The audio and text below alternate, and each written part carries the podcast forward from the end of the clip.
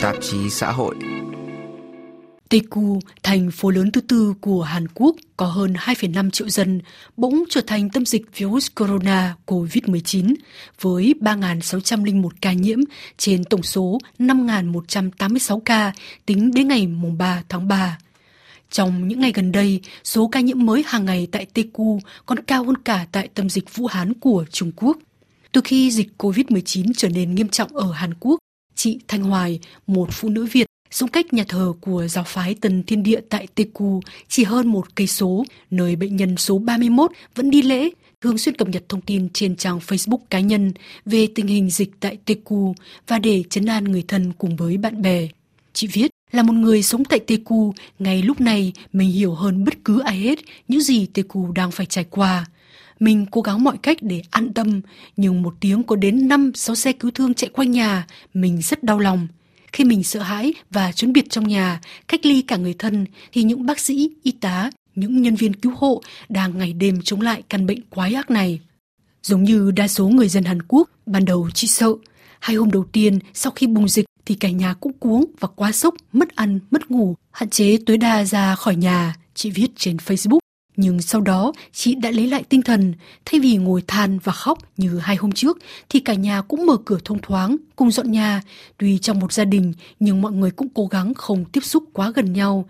Chỉ nghe thời sự lúc 10 giờ sáng và 4 giờ chiều, thay vì cả ngày như trước. Và điều quan trọng là cả nhà cùng lạc quan qua cơn dịch, thay vì nói chuyện tiêu cực và lo sợ.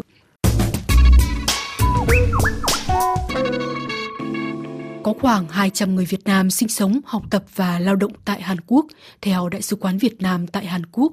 Trong đó có 8.285 người sống tại thành phố Daegu. Đợt dịch này khiến rất nhiều người đặt câu hỏi ở lại Hàn Quốc hay về Việt Nam tránh dịch. Anh Trần Công, nghiên cứu sinh tại Đại học Khoa học Quốc gia Hàn Quốc ở Seoul, giải thích với RFI tiếng Việt. Cộng đồng người Việt ở Hàn Quốc sẽ được chia ra rất là nhiều nhóm, như là nhóm à, cô dâu à, người Việt, thì hầu như họ đã xác định là họ đi cưới chồng thì họ sẽ ở theo chồng. Và những cái người mà đã có quốc tịch rồi ấy, thì chắc chắn họ sẽ ở lại để ờ, chung lưng đấu cật với người Hàn Quốc.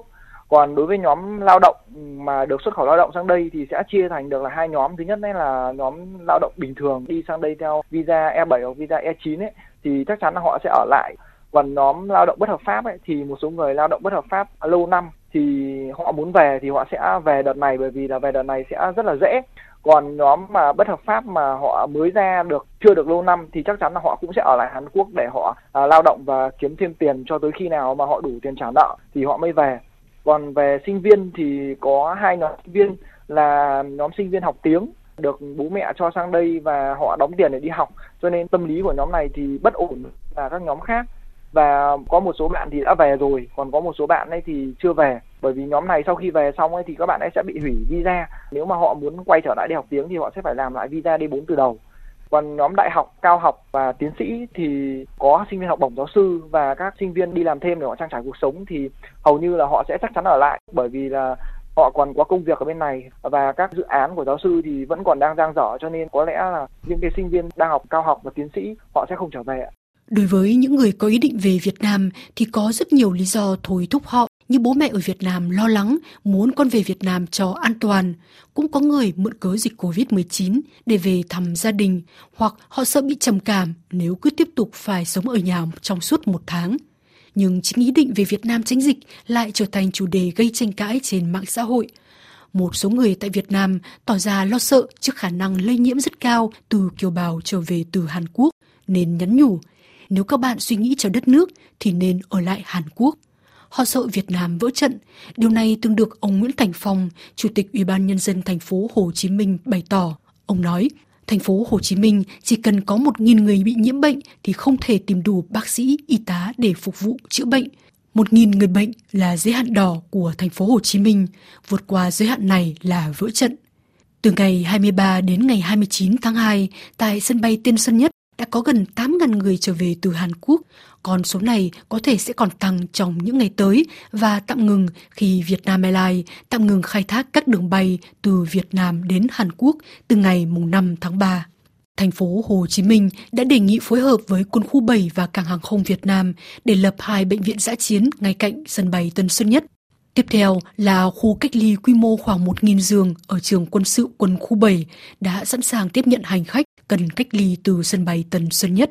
Thành phố Hà Nội cũng có ý định lập thêm hai bệnh viện giã chiến, mỗi bệnh viện có quy mô 600 giường bệnh, dự phòng phương án dịch bệnh lan rộng có thể đáp ứng được 3.000 bệnh nhân. Quý thính giả đang theo dõi tạp chí xã hội. Dịch COVID-19 lây lan ở Hàn Quốc cũng khiến thông tin sai lệch lan truyền với tốc độ nhanh, gây hoang mang trong cộng đồng. Rất nhiều người dân Hàn Quốc không chấp nhận bị coi là ổ dịch lớn thứ hai sau Vũ Hán của Trung Quốc. Ngay cả trang thông tin về dịch COVID-19 của Hàn Quốc cũng được đặt tên là Vũ Hán virus.kr, chỉ đích danh nguồn gốc xuất phát của virus corona là từ Vũ Hán.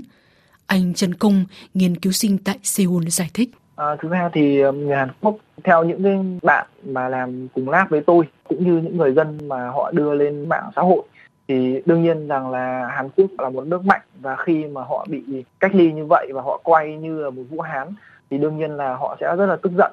Tuy nhiên, họ hiểu được vấn đề là đất nước họ đang gặp phải như thế nào, cách mà các nhà nước khác đối xử với mình như thế nào, thì đương nhiên là chính họ đang rất là sợ và cũng đang rất là lo lắng. Còn một bộ phận không nhỏ thì đương nhiên là họ sẽ tức giận, nhưng mà thường những cái người mà tức giận, phản đối thì thường ở tầng lớp lớn tuổi, khi mà họ gần như là không hiểu được quá nhiều về cái bệnh dịch và họ cũng không có những cái biện pháp để đối mặt với sự thật như này Chị Thanh Hoài là một trong những người tích cực cập nhật thông tin hàng ngày và cải chính tin thất thiệt như cả thành phố Tegu đang chìm trong đen tối, siêu thị hết sạch đồ ăn, trống trơn, hay mọi công việc bị ngưng trệ, hàng quán đóng cửa, trường học bị phong tỏa. Ngoài ra, chị còn khuyến khích bạn bè, người thân ủng hộ quỹ của Hội chữ thập đỏ Hàn Quốc dành cho nạn nhân của dịch tại thành phố Daegu và tỉnh Chongbuk. Hiện tại, chị đang phải sống cách xa chồng do chồng làm việc ở một thành phố khác và đã rời Daegu trước khi xảy ra dịch nên không thể trở về. Điều đáng quý là vì lợi ích chung của cộng đồng, chị đã từ chối đến đoàn tụ với chồng trong căn hộ thuê gần nơi làm việc. Vì nếu chẳng may bị nhiễm và lây cho chồng thì hoạt động sản xuất của công ty sẽ bị đình trệ.